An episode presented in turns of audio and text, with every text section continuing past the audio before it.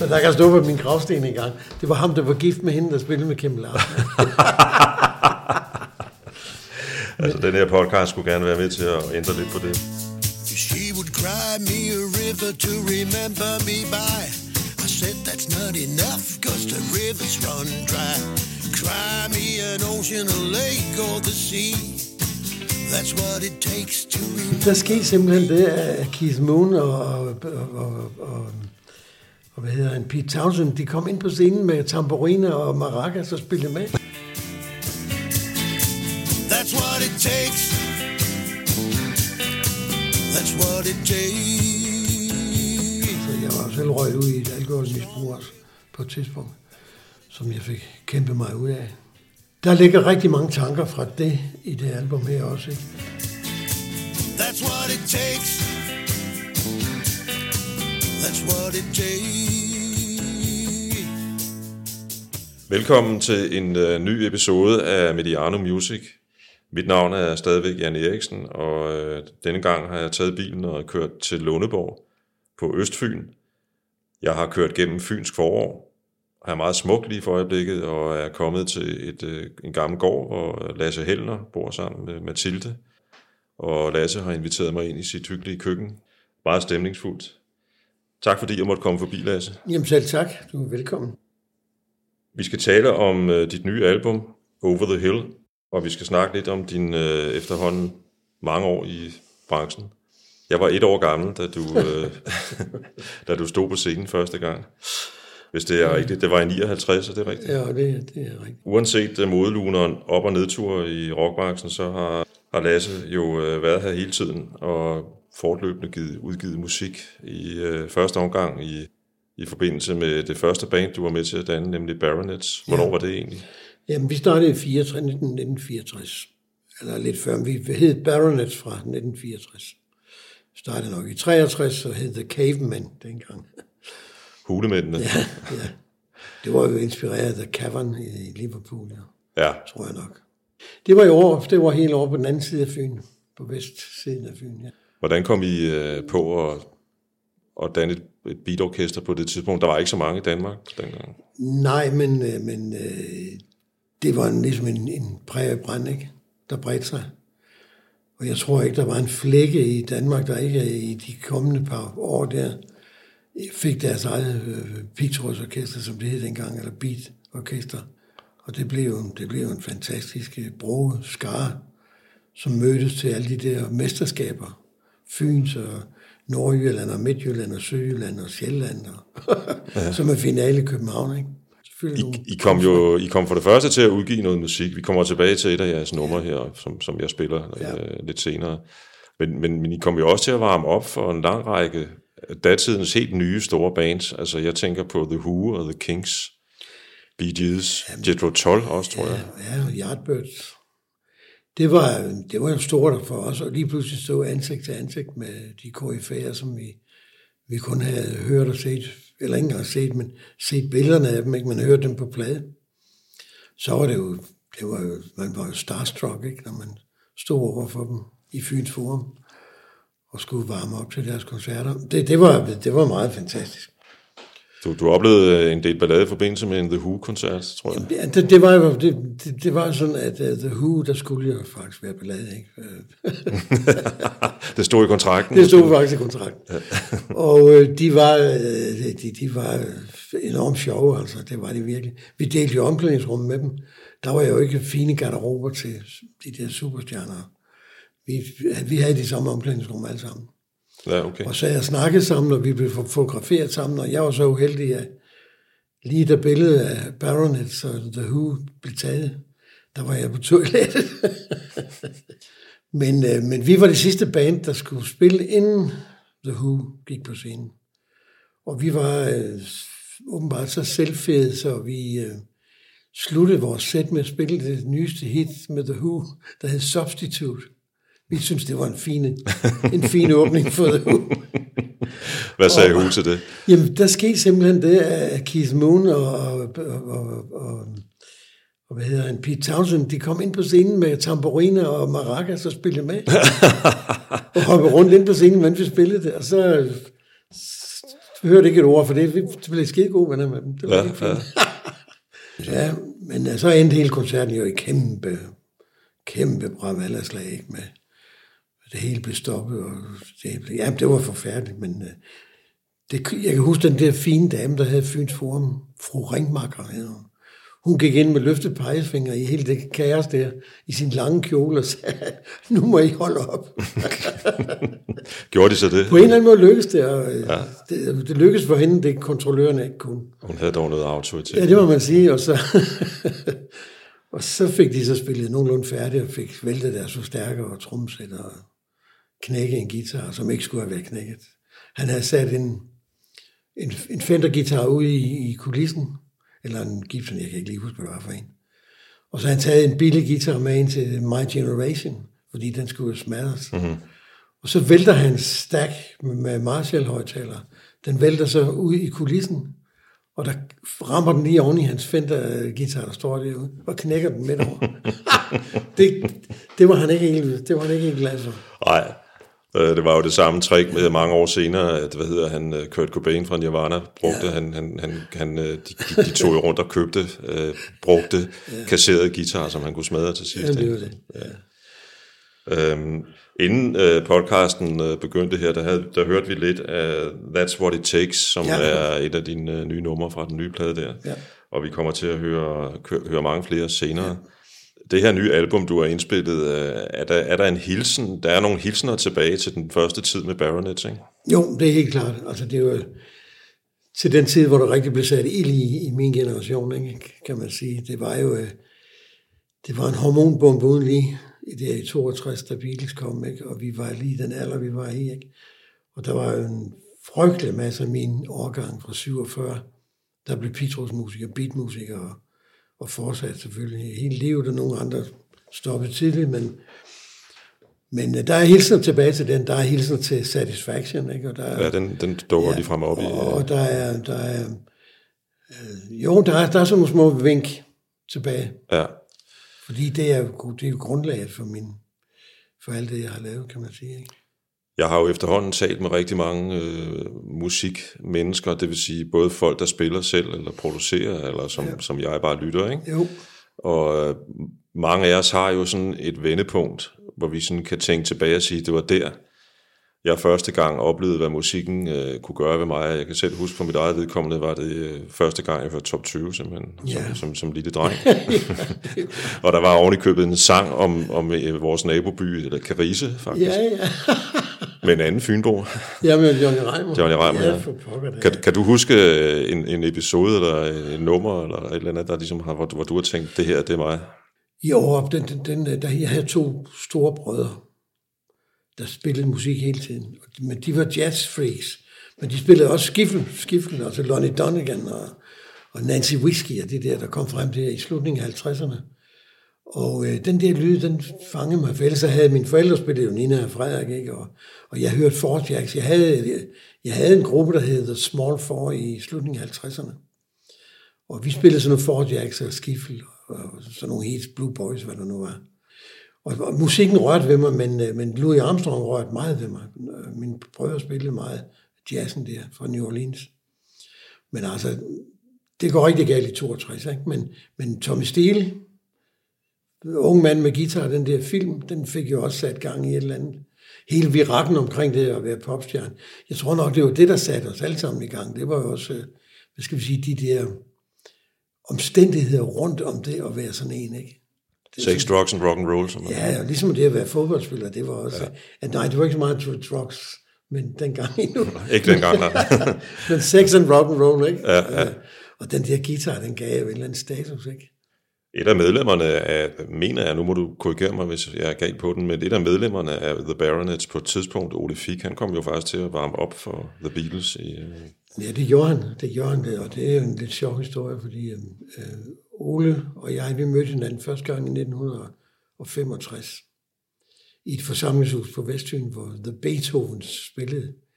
Altså de blev jo, de kom jo fra Lyngby, og de blev jo øh, Danmarks Beatles i en se og øh, konkurrence. Og det var jo fuldstændig uhørt, ikke? Altså, øh, så de med deres læderveste og Beatles-støvler, og det var jo helt fantastisk. Og de var så selvvalgt, selvfølgelig, til at, at, varme op for Beatles, da Beatles kom til København. Og blev så også et af de første orkester, der kom på det store bookingbureau, SBA. Så, øhm, så, så der mødte jeg Ole Fik første gang. Øh, øh, det var hans, jeg tror hans 18-års fødselsdag. Der snakkede vi sammen, og det var enormt spændende at snakke med ham jo, og så viste det sig i løbet af nogle år, så kom jeg til at spille sammen med ham, og han kom med i Baronet i anden omgang. Vi skal høre et af jeres numre, Ja. øh, som jeg muligvis tror er sådan en slags, øh, hvad skal vi kalde det, signaturnummer for ja. The Baronets Treat Me Right. Ja, det, det må man sige kalde det.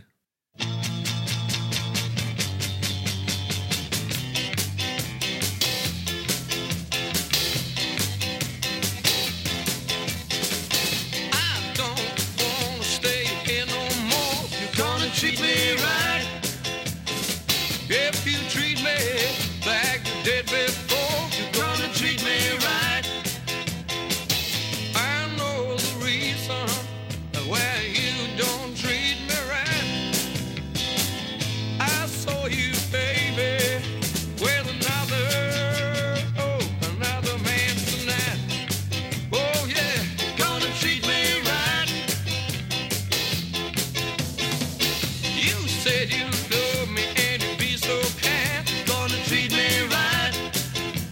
Well, I wasn't even on your mind. Gonna treat me right. I told you one time, I'm gonna tell you again and again. I don't wanna bother you. Men, øh, men den, blev, den blev et radiohit dengang, og den kom på, på popbladet Børges indlagte gummiplade, som man kunne lægge oven på, på en, et man lægge den oven på en anden plade, så kunne man høre, ja. høre ja. nogle, nogle sange på den. Og det, der var blandt andet øh, kronprinsesse Margrethe var med også, med en tale til ungdommen. Nå, Det okay. var meget sjovt. Det var Erik Host, det med, med bladet Børge der. Ja. Og en opbyggelig tale til ungdommen. Ja, Øh, på et tidspunkt så stopper Baronet, Ja. øhm, og på et tidspunkt, det er måske, ej det er jo lidt før, ikke? men på et tidspunkt kommer der også noget, en fyr ind på scenen, der hedder Bob Dylan, ja. som jeg tænker også kommer til at påvirke dig, og som så mange andre. Ikke? Jo, altså, og vi spillede allerede i slutningen af ja, midten af 60'erne, begyndte vi at spille Bob Dylan nummer Love Minus Zero og, og, og en masse af Mr. Tambourine Man og alt muligt. Og, øh, altså det var ligesom, det, på mange måder, englænderne havde erobret scenen, kan man sige, i nogle år der, ikke? Men så begyndte det at komme tilbage igen fra USA, ikke? Med både West Coast og, og, og Bob Dylan med sådan folk-rocken, der kom ind, ikke? Og der, begyndte, der kom en masse spændende ting fra USA på det tidspunkt. Og øh, musik, musikscenen blev rigtig spændende, synes jeg. Det er fra 6, 6 Ja. 67 frem efter, ikke? Der blev den enormt spændende. Og det øh, kom til at betyde rigtig meget for mig. Også, øh, også den folkscene der. Den danske folkscene i 60'erne bestod jo af folk som Per Dick og, og, og hvad hedder han, Cæsar for eksempel, Ja. og Paul Dissing selvfølgelig også. Der var ligesom om, der kom en anden bølge i 70'erne, som, som, som du var med i. Jan Toftlund og Sebastian og, og selvfølgelig også Niels Havsgaard. Ja, jeg vil, jeg vil sige, jeg synes, vi havde en rigtig flot folkscene i 60'erne. Ja. Som egentlig øh, blev meget stor. Med Trille også, øh, og, og Seje mig og Robert, kan du sikkert også huske. Ja. Og så kom, og Peter Abrahamsen var jo faktisk en stor øh, forgangsmand i, på den scene der, og han var jo vores manager. Det var en rigtig spændende tid, den der, og, og den videreførte Peter jo for alvor i 70'erne, øh, hvor, hvor han simpelthen sad på hele den danske folkscene i, i en del år. Også med Arne og Benny og, og, og Trille og din første soloplade udkom ja. i 77, tror jeg. nej, 74. 74, undskyld, ja, du skulle tage mig, mens jeg var. Ja. Dejlig titel, i øvrigt. Ja. Og, og det var Peter, der producerede den. Øhm, for inden havde du jo mødt, øh, jeg kan lige sige til, til lytterne, at, at Mathilde har lige været inde i køkkenet og, og hilst på. Øhm, og, og der havde du lige mødt hende, eller øh, været med på hendes uh, Tove Ditlevsen. Ja, det var lige efter. Det var lige det efter, Var, det var ja. 75. Og det kom så af, at øh, de sange, jeg havde skrevet til, øh, du skulle tage mig, mens jeg var ung, det var dem, man gik ud fra og syntes, man kunne bruge til... Øh, altså noget af den stil, man ville bruge til øh, Tove Ditlevsen, hvis der skulle sættes musik til. Ja. Og der var Peter Abrahamsen jo blevet øh, kommet i samarbejde med Gyldendal om at starte et pladeselskab på Gyldendal med, hvad skal vi sige, en litterær grundholdning, eller en litterær øh, basis, Ja. hvor jeg Grib lavede Frank Jægers viser, og man lavede Jan Toflund, og der mødte jeg så Jan Toflund i første, første gang. Og, øhm, Og ikke mindst, undskyld, men ikke mindst Pia Raus. Ja, Det- bestemt. det, øh, og Sebastian kom med, med, ja. med noter, og Peter Thorup med, med Tom Christensen, ikke? Og, Ja, og, og, og Sebastian, det var vel tiderne skifter? eller? ja, det var det nemlig. Ja, ja, med Brecht. Og sådan kom det hak i hak der fra 72. For jeg var egentlig begyndt at læse på universitetet, og læse historie, og, og efter brudet, efter Berlines hold op i 69, der egentlig sat mig for, at nu skulle det ikke være, nu vil jeg ikke, det vil jeg ikke mere. Det var jeg for skuffet over simpelthen. Mm. Så, så, øh, Ja, der var, der var stadigvæk musikken. Musikken, den var ikke sådan bare til at, nej, og det, at det, sad rulle så dybt, det sad så dybt i mig, at, Ja. Efter vi har lavet Pigesind, så, øhm, og jeg var lige flyttet til Farum, det var med min familie, og skulle arbejde for Peter Abrahamsen og, og Gyldendal, og øhm, satse på at skulle lave et soloalbum mere. Jeg havde alle sangene til det. Og jeg husker, jeg havde mange møder med Peter Abrahamsen, og det var ikke lige det, Gyldendal synes, de ville, og jeg spillede alle sangene for ham, og jeg havde et tæt samarbejde med en tekstforfatter, Torben Eschen, her fra Fyn, fra Odense, og vi havde legnet op til det helt store mm. med det album der. Og vi kunne ikke blive enige med, med, med, med Peter Abraham og Gyldendal om at lave den plade. De vi fortsætte den litterære ja. linje der. Og øh, så var det jo, Mathilde havde, øh, havde forbindelser på CBS med Paul Brun og Gasolin. Tilde var jo en del af hele, hele holdet øh, omkring Gasolin. Ja, hun Om- er jo med i en ikonisk video. Og Det må man sige. og den kom til at gavne os Jeg skal sige fantastisk. til eventuelle yngre lyttere, den hedder Østre Gasværk. Ja. Ja, den, den tror jeg, mange yngre stadigvæk ja, kender. Ikke? ja, Lange det- Lone. Det er, en, det er en god forbindelse til den generation, vi snakker om Ja. ja. lige før, som ikke ved, hvem jeg er. Ja. Men der kan stå på min gravsten engang. Det var ham, der var gift med hende, der spillede med Kim Larsen. altså, den her podcast skulle gerne være med til at ændre lidt på det. Men, men, øh, men, men, men da jeg hørte Mathilde synge en sang på Valsøspilmændenes øh, album, øh, jeg tror, den hed Vejen hjem, og så blev selve sangen fuldstændig symbolisk for det liv, jeg så løb ind i. Fordi sangen Mathilde havde sat musik til, øh, til øh, uh, Gerdi Risbjerg Thomsen-digt, der hed Jeg vil vende tilbage til markerne, og det var lige nøjagtigt det, vi gjorde. dit og Mathildes første album, der er et nummer, som øh, allerede var med på det første. Du skulle tage mig, mens jeg er ung. Ja, Øh, som jo også er gået hen og blevet et af dine signaturnumre.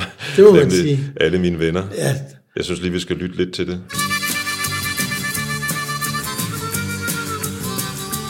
Der er en dreng i mit kvarter, der ser bedre ud end mig.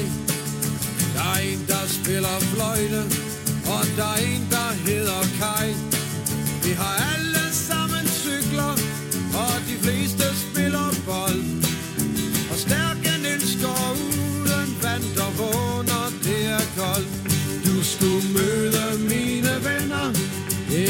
Bedste, som jeg har. For alle dem jeg kender Siger det ligner Jørgens far. Ja, alle dem jeg kender Siger det ligner Jørgens far.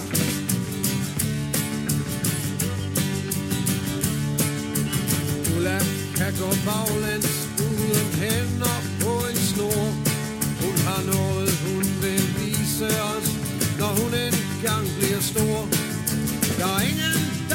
Der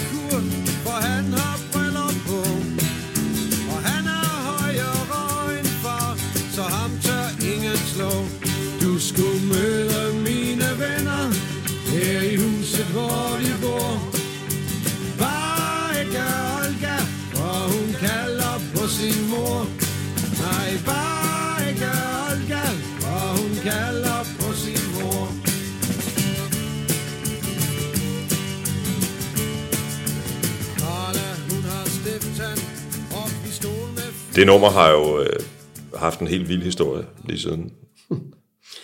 Det bliver jo stadigvæk spillet hele tiden, ikke? Jamen, jeg kan huske, at jeg måtte virkelig øh, lave kompromiser for at få det med på, på albumet. Ja, det er jo en børnesang. Ja, det er det. Og jeg arbejdede i en børnehave i, øh, i Odense, som deltids. Og der prøvede jeg alle mine sange af for ungerne. Når jeg sad, jeg tog min guitar, satte mig ude på legepladsen, og så begyndte jeg at sidde og spille. Og så nogle numre, der legede de bare videre og kørte rundt på deres cykler og sådan noget. Og så andre numre, så kom de hen til mig lige med det samme. Og det var den. Altså, jeg skulle bare begynde på den, så kom de hen og sad foran mig, og begyndte at synge med og sådan noget, og det var så sjovt. Og det prøvede jeg så at forklare Peter Abrahamsen, så sagde nej, den holder ikke, sagde, den holder ikke, den der, den er, for, øh, den, den, den er ikke politisk korrekt. Og, men øh, så indgik vi et kompromis, at jeg skulle indsynge en Paul Køler sang på det album der. Så kunne jeg få lov at synge den anden der også. så det endte jo, i stedet for at være politisk korrekt, så endte det jo i en studiehandling. Men det blev altså det største hit, jeg tror, jeg, jeg altså det, den, den, der blev spillet og bliver stadigvæk spillet utrolig meget. Den har, jeg har haft mange sjove oplevelser med den, fordi Kim Larsen kom ind og sagde til mig en gang, at jeg skulle lige vide, at den sang Gasolin lavede, der hed Alt det bedste til mig og mine venner, den var en direkte inspiration af, af min sang. Og det, var, det kunne jeg jo kun tage, Okay, det I kunne det? jeg kun tage til mig, ikke? Der var der fik I lektier for derude her, lytter. nu du siger det, kan jeg jo egentlig godt høre en lighed i, uh, ikke i uh, omkvædet, men i verset. Jamen ja, der er noget i tonen, der, som han har fanget Ja, ja, ja, fra, fra min ja. sang. Det, og det er da meget... Det er jo sådan, musik er, ikke? Ja. Man inspirerer hinanden, ikke? Jeg har også siddet og lyttet til, øh, til, til nogle af dine og Mathildes fælles Ja, ja, album, ikke? jo. Og øh, kunne egentlig også godt tænke mig, at vi skulle, øh, skulle lytte til et af de numre. Ja, bestemt. Og der har jeg faktisk tilladt mig at vælge et, som er skrevet af Mathilde og Jan Toftlund, ja. Ja. nemlig et øh, meget, meget smukt nummer, der hedder Syrenprinsessen. Ja.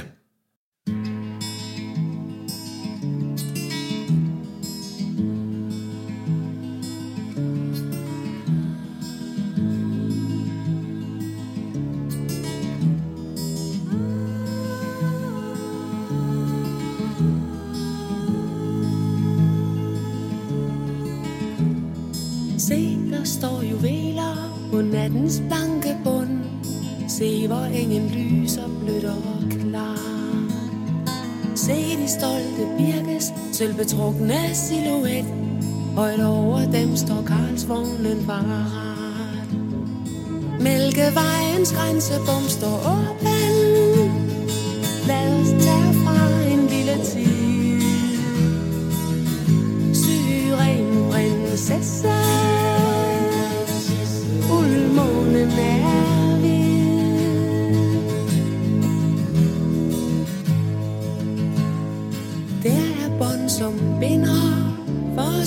To Ingen kender friheden total Der er ingen Jeg går ud fra, at det også er et af de numre, du og Mathilde skal, skal spille, når I er ude og optræde, hvad I jo stadigvæk er tit. Så. Den er navlet fast på repertoiret. Også for at mindes Jan Toftlund. Og vi synes, jeg synes det, er, det er jo en af de, der viste den side af Jan, ikke? Altså den romantiske, den, den lyriske, som han jo mestrede fantastisk. Men øh, han var nok mest kendt for sine krasse, socialrealistiske øh, tekster, ikke? Men, øh, men han, han var en, en lyriker ude, altså han var en poet. Han Altså teksten til det er jo også derfor, Larsen har indspillet den på Ja, ja, ja. ja. som voksen. Teksten til den her sang er fantastisk. Altså, Det var, jo- det var jo et skub, at Larsen tog den med på Forklædt som voksen. Den var jo oppe i millionklassen, ikke? og den solgte ja. jo virkelig meget. Ikke? ja, det var lige efter ja. Midt om natten, så der var... Og, så, og så kunne og det gode for, altså det, det var så godt for Jan Toftlund også, ikke? fordi han havde et problem med, at han, han ville ikke så gerne være kommersiel, vel? og her der kunne han lære, der havde han folk til det, ikke? Han havde folk til det. og der kunne han med god samvittighed indkassere pengene og betale sin skat, ja, ja. Og så, øh, og så øh, sige, jamen det var ikke mig, det var Kim Larsen. Så vil jeg også sige, at, at øh, Jan Toflund havde egentlig fortjent sin egen podcast. Øh, det, Ja, kan man så, det, det kan man så ikke lave med ham, men med andre, der har kendt ham. Øh, han var jo sådan lidt hen i, i, i retning af Danmarks øh, Cornelis Vreeswijk. Det, det, det vil jeg godt. Ham og John Mogensen kunne også have endt der, ikke? Øh, under andre omstændigheder. Du og Mathilde var godt i gang med at, at bygge en, en, en karriere op, øh, samtidig med, at du også lavede din egen musik. Og var, som vi talte om tidligere, lidt jo baseret i folkemusikken. Ja. Øhm, men så vender du dig mod rockmusikken igen på et tidspunkt. Ja, det måtte jeg jo gøre på et eller andet tidspunkt, og jeg, jeg blev også opfordret meget til det.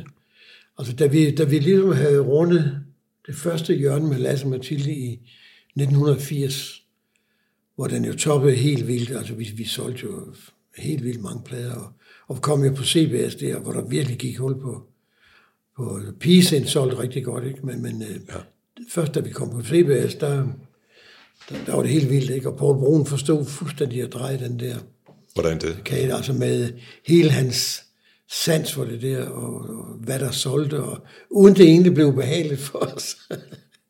og CBS' øh, aggressive salgsmåder også og sådan noget, ikke? Altså, Men man kan jo så i hvert fald sige, at jeg tror, at Paul Brun havde en meget, meget stærk fornemmelse, også for tidsånden, altså hvad der I, I allerhøjeste grad, i allerhøjeste grad. Og, øh, og han havde ingen fine fornemmelser, og vi havde det så sjovt. Og vi holdt jo nogle, vi, vi brugte jo en hver anledning til at holde en fest, ikke? Altså sølvbladfester, guldbladfester, og blandt sammen med C.V. Jørgensen og Bifrost og alt muligt. Vi.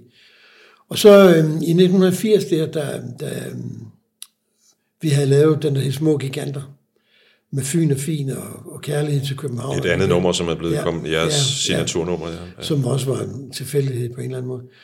Der synes Paul, at nu skal vi prøve at gøre noget andet, og så, så, så, så laver Mathilde to album med højskolesange. Rødt og Hvidt 1 og Rødt og Hvidt 2. Og det blev en gigantisk succes også. De solgte altså, og, og folk elskede dem, og, og de, det, var virkelig, det var virkelig stort. Og så skulle jeg lave soloalbum også, og han overdyngede mig med Rockpile og Dave Edmunds og alt muligt, jeg skulle lytte til, og, Det er også gode ting. og ja, han synes, at jeg skulle lave noget af den stil, men jeg var åbenbart ikke i det mood der. Nej. Så jeg lavede et, øh, et lidt tilbagetrukken album, der hed Sort-Hvid, som jeg faktisk fik meget succes med, men på en lidt stille måde. Og det var han, det var han helt tilfreds med. Han ville have haft, at der skulle være meget mere brag på. Men det var jeg ikke lige til på det tidspunkt. Så, øh, men jeg vidste, at på et eller andet tidspunkt skulle jeg ikke lave noget. Ikke? Hvad er så historien om Fyn og Fin? Ja, den er, den, det, det er typisk noget, der sker, når man arbejder for Paul Brun også, ikke? uden at han egentlig havde nogen som helst indflydelse på det. Fordi det, det, det, der sker det, at vi øh, skal lave en tv-udsendelse. Sankt Hans Aften for Danmarks Radio, som jo var det eneste. Det var jo virkelig monopol dengang. Og vi skulle lave det fra Rottefælden i Svendborg, et bålplads, eller med en, scene, en lille scene, der var lige ude foran. Og øh, vi var mødtes dagen før med producer Flemming Lacour og Edmund Jensen, og så hele teknikerholdet, og vi var nede og prøve og sådan noget. Og så om aftenen sidder vi hjemme hos os på Midtfyn alle sammen, og snakker om, hvad der skal ske dagen efter. Og så siger øh, Flemming Lacour lige pludselig til mig, at, har du ikke en ny sang om Fyn, vi aldrig har hørt før, som vi kan fyre af i morgen? Og så siger jeg, det er eddermumme smart at spørge om det aften før. Mm. Jeg har jo ikke en chance, men øh, giv mig lige lidt tid, så går jeg lige, så går jeg lige lidt i tænkeboks. Så gik jeg ovenpå, op i soveværelset. Og jeg havde et brev liggende fra Jan Monrej. og det brev, det var en, en takke, altså en hyldest til Midtfyns Festivalen, som han, ham og Søren, de elsker jo være på Midtfyn. Ja, de er optrådt der. Ja, og det, at de var med fra starten simpelthen. ja, ja. Og øh, så fandt jeg det her brev frem, og det havde han jo sendt som øh, et tekstforslag til mig, eller til os. Og hans kone havde sagt til ham, at det der lort, det sender du altså ikke til dem. og hvis man kender Jan Monrad, ikke, så var det lige det, der skulle til, Ja. at han sendte det. Ikke? Ja, ja, ja. Fordi hvis hun synes, det var noget lort, så synes jeg, så skulle det sgu nok gå. Ikke? ja. Så øh, den lå altså oppe i, i en, en hylde oppe i, i mit soveværelse. Og så sad jeg en halv time og lege med den der og så gik jeg ned i stuen, og så sagde jeg, så lytter I folkens. Og så spillede jeg Fyn og fint for dem. Og så øvede Tilda og jeg den samme aften. Og så spillede vi den næste dag i, direkte tv fra Svendborg.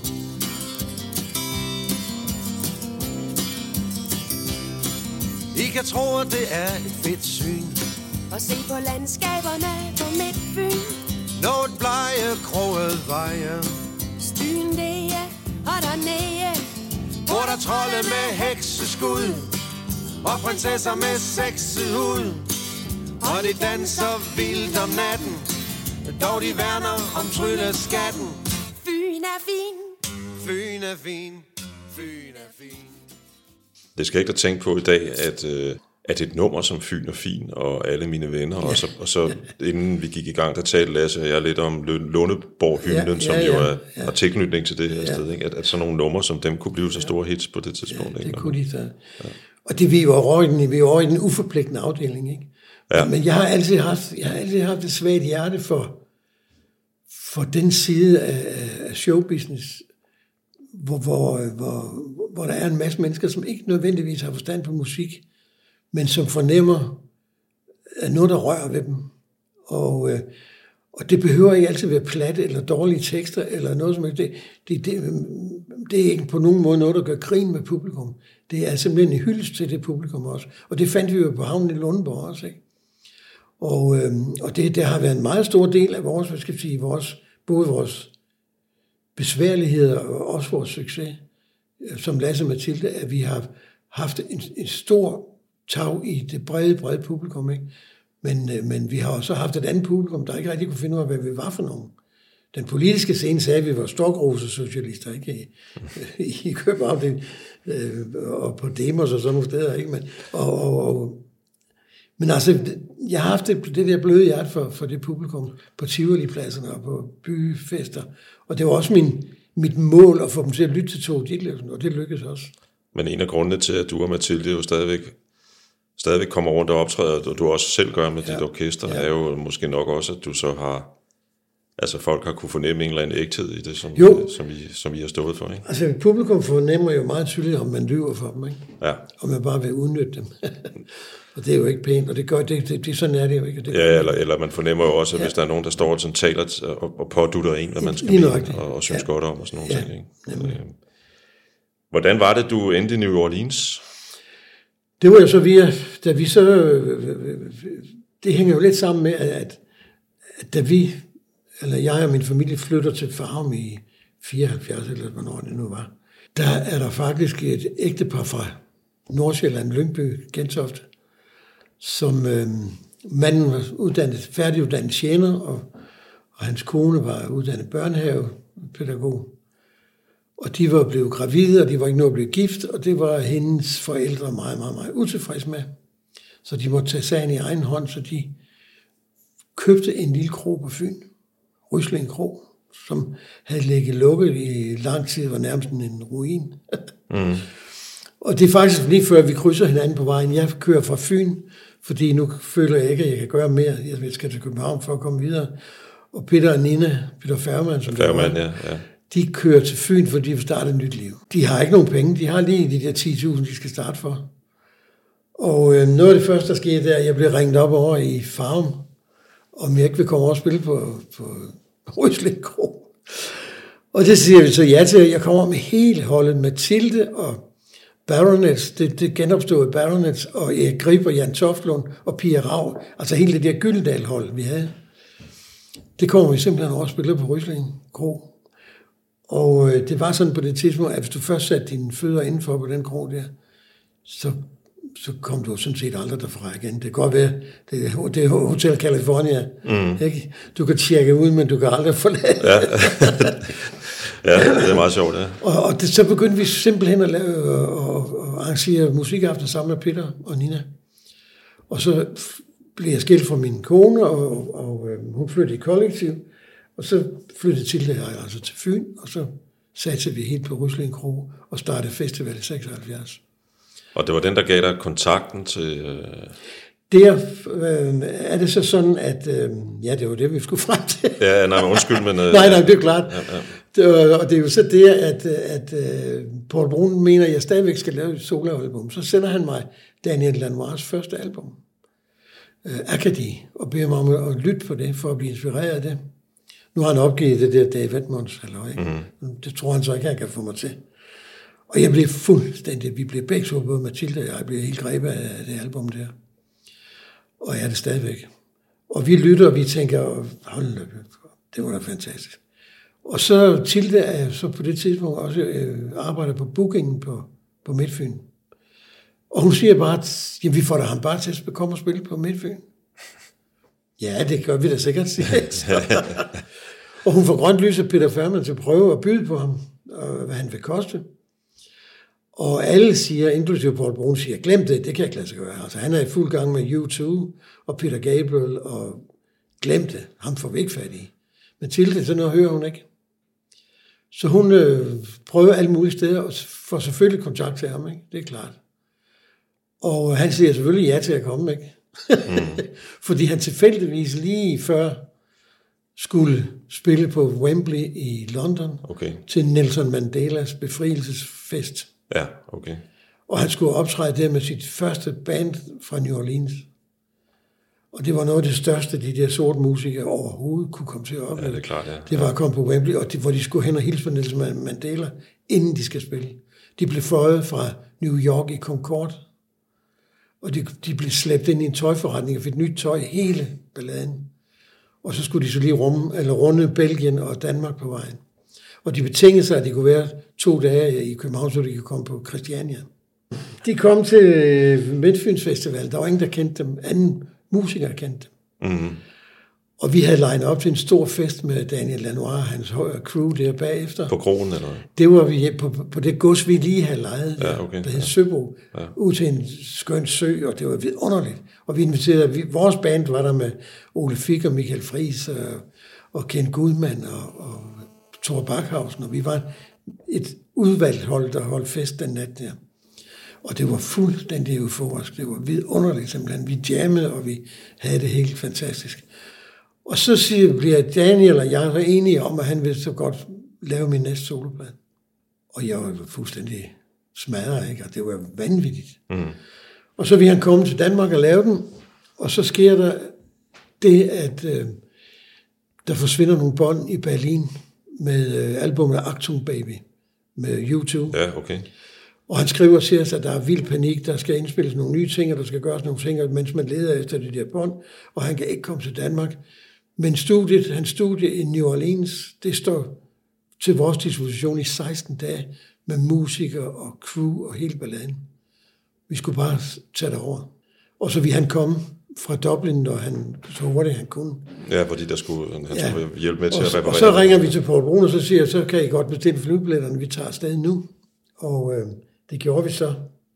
Og så fik vi 16 fantastiske dage i studiet med, med Daniel. Så skete der nogle overensstemmelser med Paul, øh, som så blev til et brud mellem os omkring hele den produktion der, som jeg ikke vil komme nærmere ind på nu, men, men som gjorde, at Daniel ikke kunne skrives på som, som producer. Fordi ham og, og Paul var ikke enige om det der. Okay. Men han, han var der, og vi indspillede albummet, og jeg fik det med hjem, det, det hed Time and Again. Og øh, jeg er stadigvæk glad for det album. Jeg har valgt, at vi skal lytte til Let's Be Silent, som muligvis hænger lidt sammen med det, du nævnte tidligere, med ja. dit behov for at holde en pause på et tidspunkt også. Ja, og øh, ja, nemlig, altså de der, dem har jeg, dem har jeg ret meget behov for en gang imellem.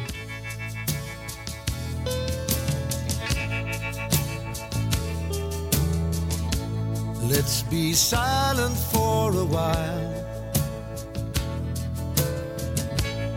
Let me take your hand in mine. Let us feel each other, dear.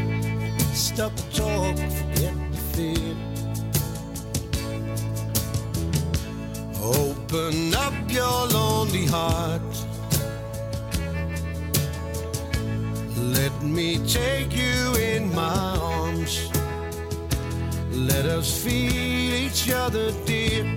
Stop the talk, the fear.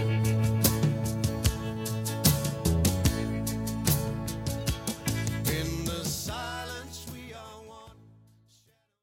Du når, du når så at indspille ja. to album sammen med Daniel. Ja, altså det første, det er Time and Again, som vi indspiller i New Orleans. Og der møder jeg jo en, øh, hans bassist, der Johnson, som jeg vel er ret, han var med i Danmark også til, på, på Midtfyns Festivalen. Og ham får jeg så op senere, i omkring 2005, kommer han jo så til Danmark og producerer det andet album, hvor Daniel også med, han spiller stilgitar på et nummer, og er sådan lidt ind over os. Ja, Det var sådan i New Orleans, men, men du kom jo også til at indspille både i Memphis og i Nashville. Ja, det gjorde jeg. Det, det blev jo også sådan en oplevelse. Det blev desværre øh, slut fasen på, et, på det samarbejde, jeg havde nævnt, der startede med Torben Eschen der i, i, ja, i starten af 70'erne. Og øh, Torben Eschen er jo, han er jo Elvis-fan. Og han ville jo på sin 60-års fødselsdag gerne fejre det med, at vi tog til, tog til Memphis og indspillede et album med nyskrevne sange. Og vi havde fået muligheden for at indspille det med det band, der hedder Memphis Boys, som du kender fra blandt andet et album, der hed, der hed øh, From Elvis in Memphis ja, blandt andet, men også med, hvad hedder hun, Dusty Springfield Ja. i Memphis, Son of a Preacher Man.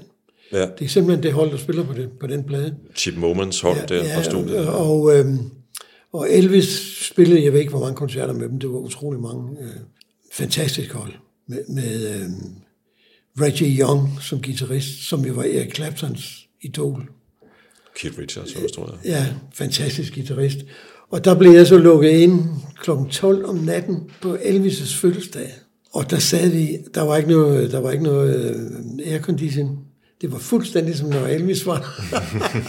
der hang et billede på væggen af The Million Dollar Quartet. Ja, ja, det er legendarisk. Og, ja, og øh, Carl Perkins, Elvis er ja, øh, Cash og, og, og det er jo, det er jo de tre, det der svarer til de tre vise mænd i billedet. Men øh, det var fuldstændig en vanvittig oplevelse. Ikke? Og der sad jeg med det band der. Teknikeren, som var en legendarisk tekniker, han troede, han havde ikke altså, researchet ordentligt på, hvad det var, han skulle lave. Han troede, han skulle ind og lave noget, noget playback til nogle, de har så mange Elvis playback-bånd liggende, hvor folk kan købe sig tid, og så komme ind og indsynge øh, ja. Jailhouse Rock eller sådan et eller andet, ikke? Det troede han, han skulle ind og lave, så han havde drukket sig en skid på, for det kunne han klare med venstre hånd, ikke? Ja. Og så kom han ind i studiet, og så så han hele det hold, der sad der, det band der, og han svedte koldsved lige på stedet simpelthen. Han var klar over, at det her, det var noget helt, helt andet, han skulle til. Og det var originalmusik, det var ikke noget, han havde lavet før. Og det var en fuldstændig legendarisk oplevelse. Det må, det må have været helt... Altså, jeg, jeg har selv været i det der Ja. soundstudio et par Ja. gange, ikke? Og, og, og, og jeg synes, men det er selvfølgelig også, hvad man selv lægger i det, men jeg synes, jeg, jeg synes jo, jeg mærker et eller andet øh, Det gør du. Det, spirit i Jamen, det, det, det, det gør du. Altså, det gjorde du også. Ja. ja, du kan ikke lyve dig fra det. det kan. Og hvorfor skulle man også det? Og der lavede vi så de første fire numre, og så, så fandt vi af, at vi skulle lige fortsætte, men det blev så i Nashville, vi lavede resten. Var det så Elvis' gamle RCA-studie? Nej, nej, det, det var det ikke. Det, var, øh, det hed sgu ovenikøbet The, The Bayou Studio, tror jeg nok. Og så der indspillede vi resten af albumet øh, Memphis Station. Og så desværre så skete der de der rettighedsting mellem Torben og jeg bagefter, som gjorde, at albumet ikke findes mere. Men jeg nåede at få, vi nåede at få en, øh, en uh, Music Award for det. Ja, det kan, for det kan jeg bedste huske. country album, Country, da ja. vi kom hjem. Inden vi snakker om dit nye album, Over the Hill, så kunne jeg egentlig godt tænke mig at snakke om øh, det album, som du og Mathilde udgav sammen for Ja. to års tid siden. Ja, Fordi der er to sange, som jeg sådan er faldet lidt for, efter Ja. at have lyttet til det her på det seneste. Og det er den, der hedder En Hjertesag, ja, og så er det Min Glemte Engel, Ja.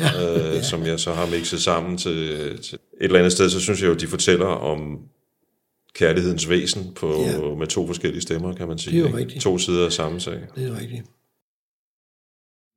Må vi gik lidt mindre fra forstanden Hvis vi bare turde bede om hjælp må vi kunne vende denne skude Hvis vi turde vende alting om. Må vi kunne vente med at tude Til vi holdt af at holde om.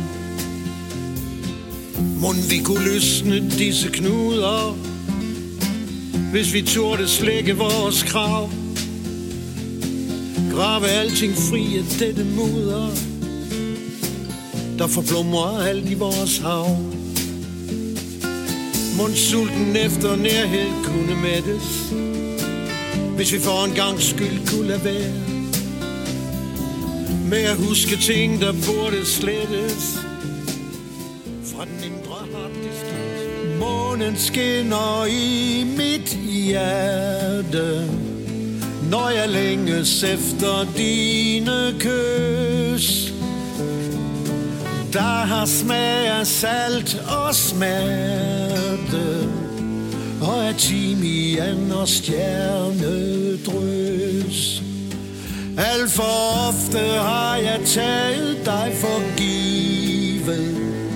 Alt for sjældent får du kram af mig. Men nu griber jeg dig ømt om livet.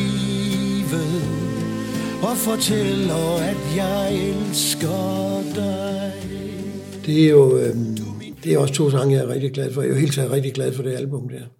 Og jeg er rigtig glad for samarbejdet med Alex Riel og Willy Jønsson Det kan jeg godt forstå. og Ole Fik. Det var altså det er noget at holde. Vi kaldte det for Mathildes Boyband. Fordi, fordi der var ikke en, der var over 80. Nej, Men den holder ikke længere. Alex er blevet 80. ja, hvad og, hedder og, og han? Willy, Willy nærmer sig. Men, Willy nærmer sig vist nok, ikke? jo, Jo, sidst på han, måneden, han, han, er han, er, han er lige blevet 79. Ja. Uh, Alex's frue Ane Riel, som jo er en blændende forfatter, og udgiver en ny bog nu. Og øh, hun havde også, hun skrev sin allerførste sangtekst til os på det album, der hed Verden Venter. Mm-hmm. Og øh, da vi så skulle lave øh, Hvem drømmer hvem, så kom hun med en tekst, der hedder En hjertesag. De to sange er jo, som du nævner her nu, øh, Glemte Engel og Hjertesag, det er jo sådan et par forholdssang, ikke? Øh, hjertesagen, den handler om, at man skal se og, og komme ud og videre, ikke? På Ja, trods af be- besværlighederne. Og, øhm, og den har hun skrevet, og er meget, meget smuk tekst. Jeg, var, jeg, jeg greb den lige med det samme og lavede musik til den Mathilde kunne nå det. og jeg har også en lille konkurrence hun, hun, kørende. hun, ville gerne have haft den, men hun, ja. fik, hun fik en masse, hun havde en masse andre. Ja. Er der sådan en lille Lennon McCartney-ting mellem dig og Mathilde, når I skal skrive sådan? Øh, nej, det, nej, det tror jeg ikke. Nej, vi hjælper hinanden meget, det gør Ja. vi. Så havde vi jo kontaktet, vi havde jo kontaktet Hans Krav Jakobsen til at skrive tekster til pladen også, som jo skrev til Jomfru Ane i gamle dage, og Ja. Bullerfnis og alle mulige ting. Og han er en fantastisk finurlig, sjov mand. Og han skrev teksten til Min Glemte Engel, som øh, synes, han synes passede godt til os. Han skrev den egentlig også ud fra sit eget øh, forhold. Ikke? Han har været, været gift i mange, mange, mange år med Ria, som er amerikaner, og som han mødte i en lufthavn i USA på en rundrejse. Mm. Og øh, han sidder og venter på at skulle videre. Og så sidder der en ung, smuk dame ved siden af ham, for 40 år siden, eller sådan noget lignende. Og de falder i snak, og så efter cirka 10 minutter, så siger de til hinanden, som næsten enstemmigt, jamen skal vi ikke bare se at blive gift? Ja, det var da fantastisk. Og det gjorde de. Og det, et eller andet sted handler den sang jo også om det så. Den handler om, at man jo skal huske, og så når man er i et langvarigt forhold, og har været det i mange år, man skal huske magien, man skal huske at sætte pris på sin partner, at det ikke bare går hen og bliver en selvfølge, ikke? Og, og en given ting. Og det, øh, det synes jeg er ret vigtigt at få ja. sagt det. Man, det kan, man kan jo nogle gange glemme det, når det går ligesom i den anden sang, vi lige nævnte. Ikke? Jo, Men, men, det er da øh, det. Det er jo derfor, det går sådan, Ja, det er det. som i den anden sang, så men, man skal samle op igen, ikke? Men, men der er, bør jo, og, og er der heldigvis også som regel en vej tilbage. Ja. Det nye album Over the Hill, det skulle egentlig være udkommet sidste år, men så kom ja. Corona jo. Yes. Hvordan har processen egentlig været omkring det her album? Den, den har været meget speciel, fordi øh, altså, vi spillede stadigvæk med, med, med, med Baronets. Der tog vi ud og spille en gang imellem. Men så i 18, tror jeg, der mister vi, der mister vi vores øh, forsanger, Frank Lauersen, og keyboardspiller. Og det var virkelig, det var virkelig, han var vores, han var vores mærkevare, kan man sige. Ikke? Altså han sang fantastisk godt, ikke? og havde en meget øh, markant stemme, ikke? Altså meget speciel stemme. Jeg vil lige sige, undskyld, jeg afbryder ja. dig, men jeg vil lige sige til folk, der lytter, at man kan gå ind på YouTube og finde øh, optagelser, hvor han synger sammen med jeres gendannede Baroness, Ja. er øh, soulsanger. Øh, ja. Højt for, højt for mig. Ja. Jeg vil også sige, at han har lavet et meget, meget flot øh, soloalbum, der hedder How It Is To Be Frank. Og den kan I med rigtig stor glæde gå ind og høre også. ja. Men Frank døde fra os, og øhm, vi havde ellers vi havde fundet hinanden igen i år 2000. Så vi fik faktisk 20, næsten 20, 15-16 fantastiske år igen ja. sammen. Og, øhm, og så, men så blev han syg og døde, men det gik ret stærkt. Vi skulle prøve at finde ud af, hvad vej Baronet skulle, skulle videre. Og så fandt jeg ud af, det, det skal vi ikke. Vi, skal, vi må stoppe her. Og så vil jeg lave min soloplade i stedet for. Jeg havde skitser til nogle nye sange.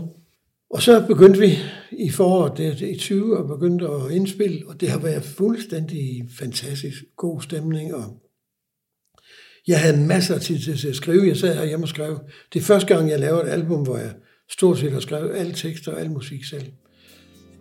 Jeg synes, vi skal lytte til Over the Hill. Ja.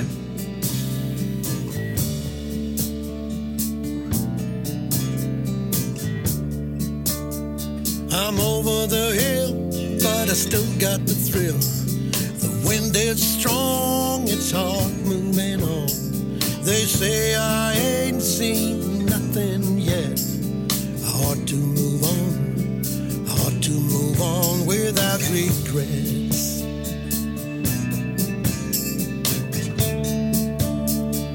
What did I learn? What did I earn? There's a steep way down, waving your crown of pain and pleasure, gains and failure. Hard to move on, hard to move on,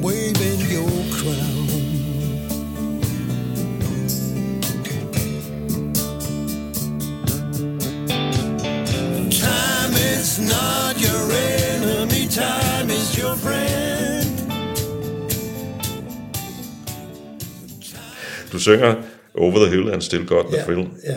Og ja, Tiden er min ven, synger du også. Ja. Time is not your enemy. Time is...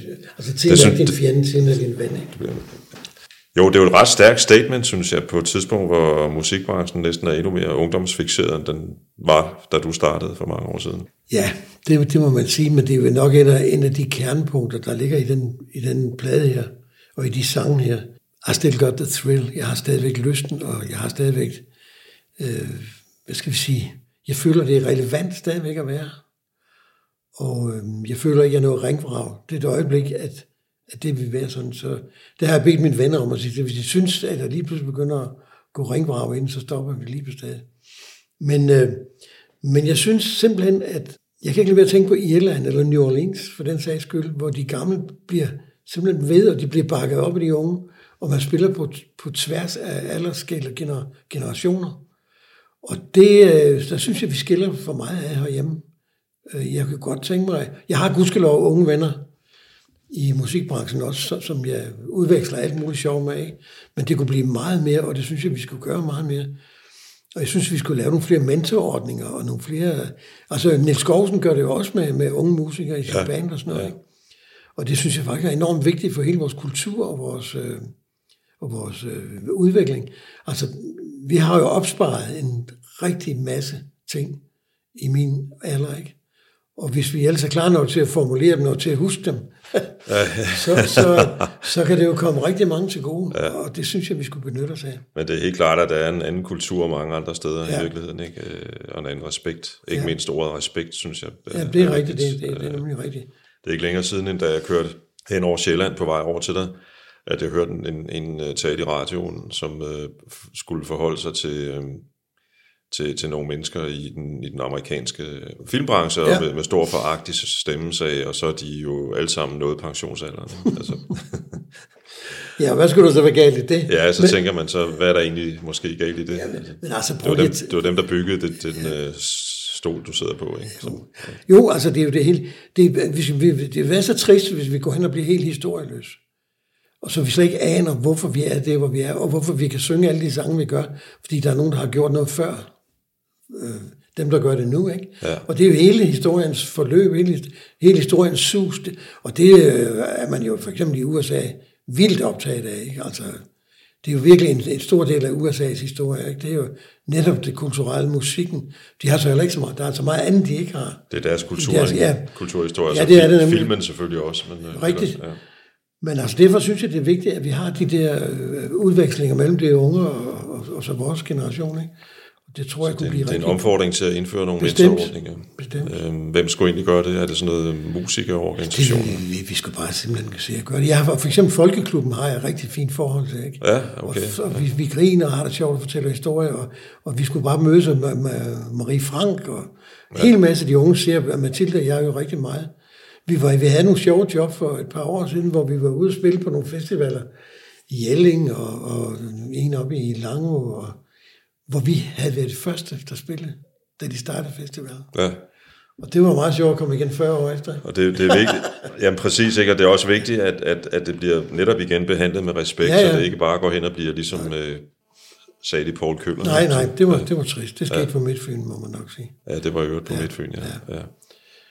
Men, øh, men det er jo altså, det er det, jeg vil egentlig gerne vil være, øh, håndhæve med det album her. Ikke? Det, er, det er retten til at sige, det er relevant. Men, og, og helt sikkert, og jeg synes også, der er noget meget fornemt i det, du siger med, at, at du har sagt til dem, dine venner, alle mine venner, mm. at det, det er ligesom dem, der skal sige til, hvis de synes, at nu er det måske på tide at Jo, overveje jo, jo. at, at, at skrue ned og, ja, og, og, og koncentrere sig om noget andet, eller et eller andet, fordi man, i det øjeblik, man begynder at lytte til sin frygt, Det vil, og hvad man tror, alle mulige andre mennesker synes, så har man tabt. Altså. der er man så man allerede, så man røget ud der. Ikke? Ja. Og, og, øh, og, men på den anden side, så er det ikke altid, man selv opdager, hvis det begynder at gå virkelig downhill. Ikke? Altså, hvis det begynder at gå virkelig skidt. Så er, det ikke, så er man måske, man kan godt selv være den sidste, der opdager det. Vi har snakket om, at, at, der er, at det her album er sådan også måske lidt en form for musikalsk testamente, ikke? Altså, og, Jo. og, og, og du, du slår en cirkel tilbage til Baronets-tiden i begyndelsen. Ja, og jeg synes, det er lidt util, utilsigtet. Der kom jeg lige pludselig at kigge på mit første soloalbum, der hed Du skulle tage mig, mens jeg er ung, ikke?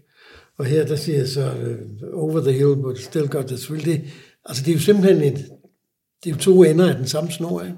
Jeg har læst, at du også øh, gerne vil udtrykke noget til dine børn og børnebørn her. På Ja, så det er klart, det er klart. Og det har jeg jo gjort med, med, med specielt et af numrene, der hedder, den der hedder Love, Love, som er ded- dedikeret til mine børnebørn.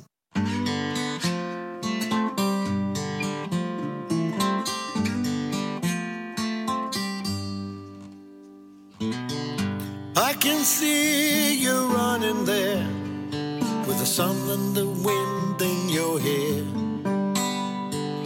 Love, love, love, where do you go?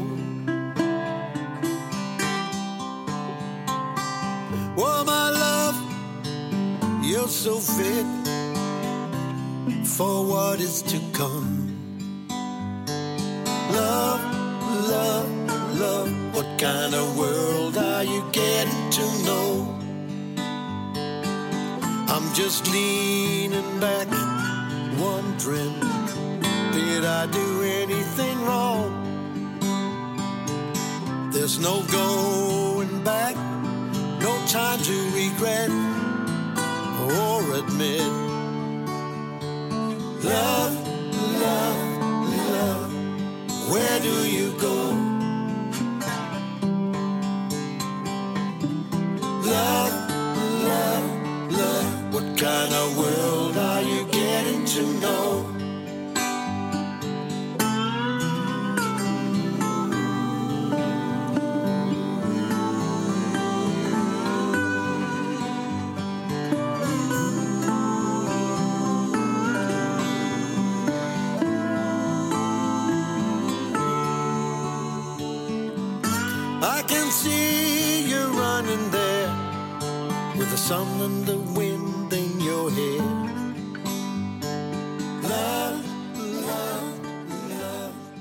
Men, men hvad er det, du prøver på at sige til, til de små der? Jamen for det første vil jeg jo sige, at, øh, at øh, jeg holder af dem, ikke? og øh, at det er, dem, der, det er deres verden. Det er deres verden, som øh, jeg prøver at, i de testamente, vi snakker om, ikke? Det, det, jeg vil prøve at, at finde de bedste ting, jeg kan vælge fra mit liv og give dem, give dem med videre på deres ferie, ikke? Øh, som simpelthen skal bøvle med den verden, vi har givet dem. Ikke? Mm. Og det er ikke lige smart, alt det vi giver dem og har givet dem. Det er, er det jo ikke. Så det er også en troubled world, ikke? Altså, Der er, hvis man skal høre, hvis, hvis man skal tro på, hvad hun siger, det er også svært, Greta der, så er det ikke helt perfekt, det vi har. det er ikke helt perfekt, og det øh, ved vi jo også godt alle sammen. Ja, det Nogen, ved vi godt, ja. Nogen vil ikke vide det, ikke? Men, øh, men jeg tror, de fleste bedsteforældre har stået med den angst. Men Jeg synes bare, at den er lidt mere udbredt lige nu. End, og vi er så frygtelig mange på jorden også, ikke? Ja. der skal slås om alle de ting. Jeg kunne godt tænke mig at slå et uh, smut omkring New Orleans igen, Ja. øh, med den, der hedder, jeg mener, den hedder 200 Feet. Yes. Lad os lige lytte til den.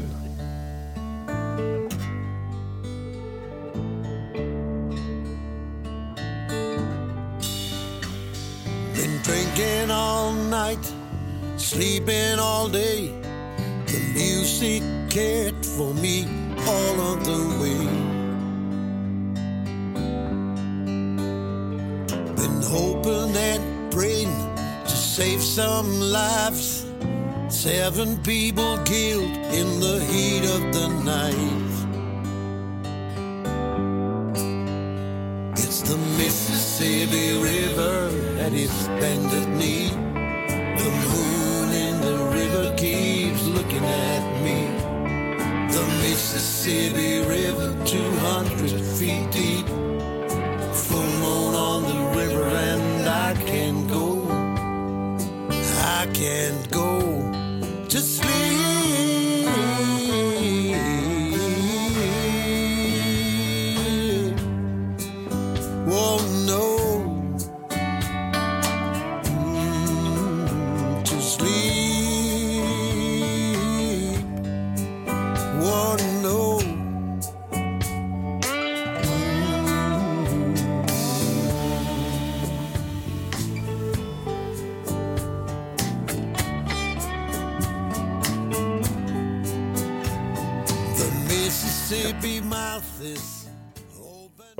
Vi da bestemt tilbage i Mississippi-sumpen. Det er en, øh, ja, i vores dag, der kalder man det roots-musik. Altså, Ja, det, det er det, sjovt, fordi nogle af jer har jo altid spillet den form for musik. men, Ja. øh, der hed det bare noget andet. ja.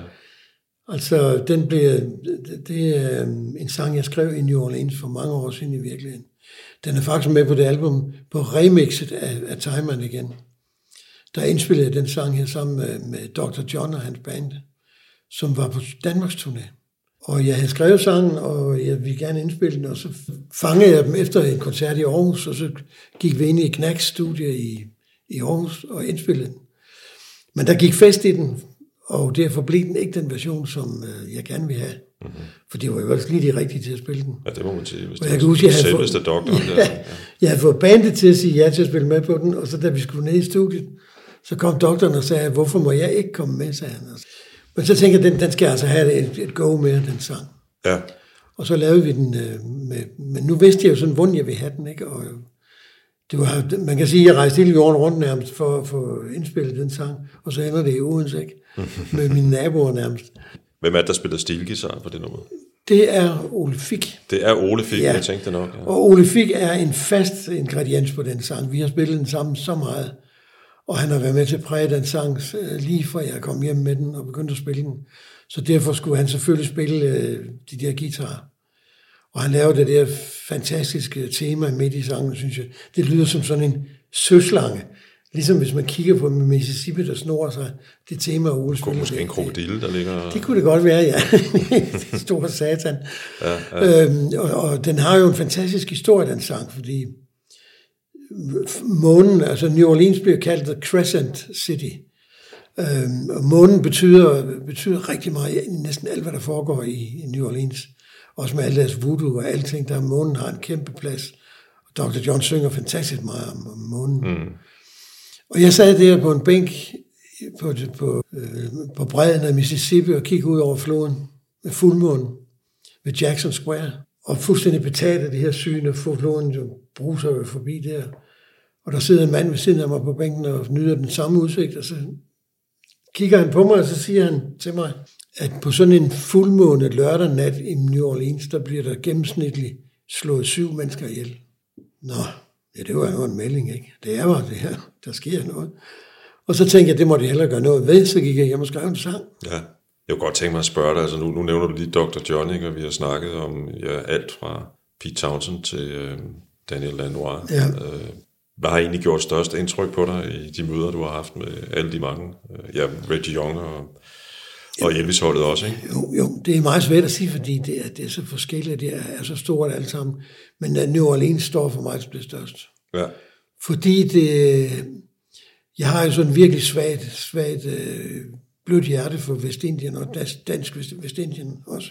Og den historie, og den historie hænger meget sammen med New Orleans også, ikke? fordi New Orleans var det store trade center for slavehandel. Ikke? Og hele historien med, med de sorte, og, og hele New Orleans historie var, for det var fransk, og, og den spanske indflydelse, og, og den der kæmpe kedel, der koger med forskellige kulturer og øh, forskellige vanvittige historiske hændelser. Ikke? Det, det tror jeg, og musikken, som jo er overlevelsen for dem der. Det er overlevelsen. Der er ikke noget, der hedder, hvad hedder det, statsstøtte eller sådan noget til musikerne. Det er, der bliver kæmpet hårdt, og der er mange, der hjælper til, men der bliver virkelig kæmpet hårdt. Ja, man kan se, de optræder jo øh, nærmest døgnet rundt. Ja. Ja. Går rundt i klubberne, og jamen, så er det, det den samme helt- musiker, du ser næste morgen stå på gadehjørnet med. Og de dør, af, de dør jo af alle de der følgesygdomme, ikke? Af, af drugs og alkohol og, og Jeg synes jo også, der er noget, noget jeg kom til at tænke på, da jeg sad og lyttede til, til albumet her, øh, noget stærkt i, eller ja, smukt i, at, at øh, netop fordi den branche, du har begået dig i så mange år, har så mange faldgrupper, Ja. at, øh, at øh, der stadigvæk er nogen som dig, der, der kan holde fanen højt, ikke? Jo, men det var jo på, på et hængende hår, ikke? Altså, jeg var jo selv røget ud i et alkoholmisbrug også på et tidspunkt, som jeg fik kæmpet mig ud af. Og øhm, der ligger rigtig mange tanker fra det i det album her også, ikke? Altså den taknemmelighed for at være kommet ud af det. Og øh, jeg ved jo fra mange af mine kolleger, der kom i behandling og alt muligt. Jeg, jeg klarede det altså på en eller anden mærkelig måde, uden at være i behandling. Men jeg havde nogle gode venner, der kunne hjælpe mig, der havde været i behandling. Men, øh, men nogle af mine venner, der kom i behandling og kolleger i, i branchen, da de kom tilbage og skulle spille og fortsætte deres liv som musikere uden alkoholen, der forsvandt magien fuldstændig for dem. De kunne slet ikke få det til at hænge sammen. Og der er det simpelthen mit held, at det gik lige modsat for mig. Altså, jeg, jeg, jeg, jeg fik meget, meget skarpere sanser, ja. efter jeg var holdt op med at drikke, end jeg havde haft før. Altså, jeg var ved at drukke det hele i sprut, ikke? Er det mange år siden? Eller? Det var i de 20 år siden. Jeg har jo ikke rørt alkohol i 20 år nu. Ja. Og det, øh, altså alle mine sanser fik sådan et, et, øh, en genfødsel, vil jeg næsten sige, ikke? Hvor, jeg, hvor musikken kom til mig på et helt, helt andet plan. Jeg var ved at begrave det hele på det tidspunkt, ja. Og øh, det var altså, det var fantastisk. Hvorfor, hvordan det lige lykkedes mig, det kan jeg slet ikke svare på. Det, det var ikke noget, jeg bestemte, tror jeg. Nej, det er noget større. Der var, jeg havde en hånd i ryggen et eller andet sted, som jeg ikke ved, hvor kommer fra. Ja. Uden at blive religiøs eller noget som helst. Men der, der, der, øhm, der skete et eller andet. Og jeg er så ked af dem, jeg mistede, som røg på den samme bane, som jeg, som jeg kunne have røget på. Ikke? Mm. Og, øh, og det, det spejler sig også i nogle af de sange her. Altså nu, nu, nu gætter jeg, så må du jo øh, rette mig, hvis jeg er helt galt på ja. den, men jeg synes jo, at øh, en linje som i found out freedom is the acceptance of my limits. Ja. Uh, måske uh, handler om det, du lige sidder og snakker ja, det er jo nok det tætteste, du kommer på det, ikke? Fordi, fordi uh, vi råber og skriger lige netop i de dage her, der er der en masse mennesker, der løber rundt og råber og skriger på frihed. Altså de siger, at Danmark er besat. Ikke? Vi er besat, fordi vi skal tage en maske på, vi er besat, fordi vi skal tage nogle test, og, øhm, og øhm, fordi der er en virus, der truer os. Nu kender jeg tilfældigvis rigtig mange, der har været dødeligt syge af den virus her. For ikke at sige, at også mange, der er døde af det. Ikke? Dem kender jeg ikke så mange af, men jeg kender mange, der har været frygtelig syge. Ikke. Heldigvis ja. ikke. Ja. Men, øh, men fri, altså frihed, hvad er det i virkeligheden? Ikke? Hvor, hvor, hvor ligger din frihed? Ikke? Og i mit tilfælde, der opdagede jeg, at den lå inde i mig selv. Og øh, jeg tror, det var sådan en tanke, der gjorde uden for øvrige sammenligninger. Så var det sådan en tanke, der gjorde, at Nelson Mandela overlevede sit fængselsophold. Ikke? Det var det der med at hvis du kan acceptere dine begrænsninger, så kan du opnå en fantastisk frihed i dig selv. Men hvis du ikke kan acceptere dine begrænsninger, så kan du aldrig finde friheden. For du vil altid være begrænset af et eller andet. Den totale frihed, den findes simpelthen ikke. Men den, jo, den findes, men den findes inde i dig. Dine omgivelser kan ikke give dig den frihed. Du skal selv, du skal selv finde den. Og så kan du være til. Så kan du være til næsten under alle forhold. Men, øh, men øh, og, og binde friheden på alle mulige andre ydre, ydre omstændigheder, det, det er ikke der, den, den store frihed ligger. Den ligger et andet sted. I, i øvrigt er det her, den her øh, sætning, det er jo ja. en, en, en, en sætning, man bruger blandt andet i, i behandling af, ja. af forskellige psykiske sygdomme og sådan nogle ting. Øh, ja. Jeg ved i hvert fald, at bipolar arbejder meget ja. med, og det er at acceptere ja. deres, øh, yes. deres Jamen, Det gør man også i alkoholbehandlingen. Øh, ja. Ikke? Ja. Accepten af din begrænsning, accepten af, af det, du ikke kan. Ikke? det giver dig friheden til at kunne en hel masse. Ja, ja. For det med den sang, der hedder Pops Lullaby, øh, hvor jeg skal synge den der øh, godnatsang til, til børnene, ikke? børnebørnene. Ja. Og så vil jeg synge om mit eget liv, og, og, og så automatisk kommer de figurer ind, som kommer til at sætte så store mærker i, mit, i min opvækst. Hvor netop friheden kom til at betyde rigtig meget også. Ikke? Altså, øh, Jesus og Gandhi, Folke Bernadotte, Dag Hammarskjöld, Lumumba, øh, John Kennedy, Robert Kennedy, øh, John Lennon, Olof Palme og en uh, Rabin. Ja, ja. Rabin, ikke? Lige pludselig poppede de, de, de, de, det er kun mænd, og, og, øh, men de poppede simpelthen op i mit liv, da jeg lavede den sang her. Ja. Som tænkte, at jeg skal fortælle mine børnebørn, at dem, der drømte stort om verden, de blev myrdet alle sammen. Ja. Det giver jo også stof til eftertanke, ikke? Også i hele den frihed. Men de, men de holdt på friheden til det sidste, ikke? Nu var der formentlig meget forskellige grunde til, at de blev dræbt. I allerhøjeste grad, og der var meget forskellige opfattelser af, hvad de egentlig mente og tænkte. Ikke? Jo, jo, jo. Øh, men, men alligevel så er resultatet er, at, at der er en fjendtlig verden, der, ja. der skyder dig, hvis du øh, ja. kommer for tæt på nogen ja. øh, ting omkring friheden. Ikke? Ja, det er tankevækkende, det er rigtigt. Og så menneskerettigheder, eller øh, hvordan de så ellers var som mennesker, nogle af dem, det, det er fuldstændig udvedkommende i den sag her. Sagen er, at øh, for mit vedkommende, sagen er, at, at de alle sammen jo havde et eller andet med menneskerettigheder og, og, og, og, og sådan nogle ting. Men, øh, men det er snakken om friheden. Altså, vi, vi er jo øh, også dig, øh, måske til at mig at gå ud fra, jo vokset op med et, et, øh, et slogan, som Chris Christoffersen mm. formulerede til Janis Joplin oprindeligt, og senere ja. sig selv, ikke? Freedom's just another word for nothing left to lose. Lige nøjagtigt, lige nøjagtigt. Chris Christoffersen har siddet og spist frokost inde i spisestuen herinde. Og vi stod og spillede for ham og hans kone, for ham og hans kone her. Ja. Det var fantastisk. Vi havde en vidunderlig dag sammen med ham. Han skulle spille på Heartland. Hvad han ikke havde behøvet. Det er sådan en anden ting. Han, øh, han er stoppet nu. Jeg så det. Ja. Ja. ja. Men det var vidunderligt at være sammen med ham. Men det er en fantastisk formulering af, af det der med, at når du ikke har noget at tabe, så... øh, Jeg blev spurgt i et andet inter- interview, hvordan vi bare sad med at, at klare vores kreditforeningslån og sådan noget her under corona. ja. Og så kunne jeg kun sige, at det er slet ikke noget problem, fordi den måde, man, vi klarer det på, det ved overhovedet ikke have nogen.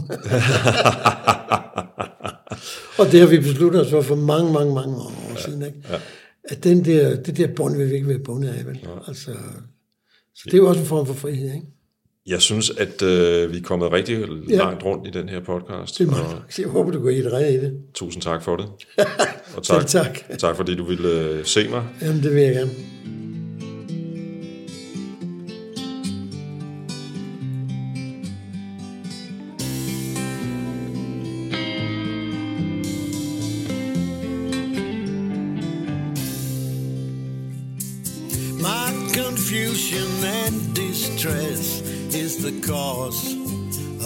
Clearness. I found that freedom is just the acceptance of my limits. So here you are to press my wounds, bury my dead ones too and say that love is Lord of all. Love is Lord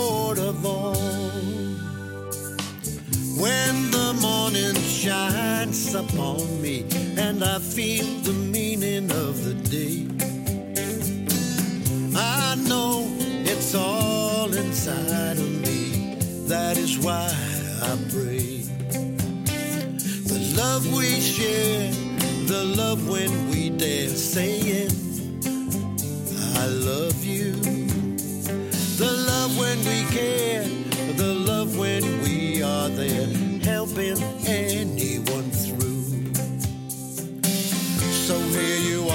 Dress my wounds, bury my dead ones too and say that love is Lord of all. Love is Lord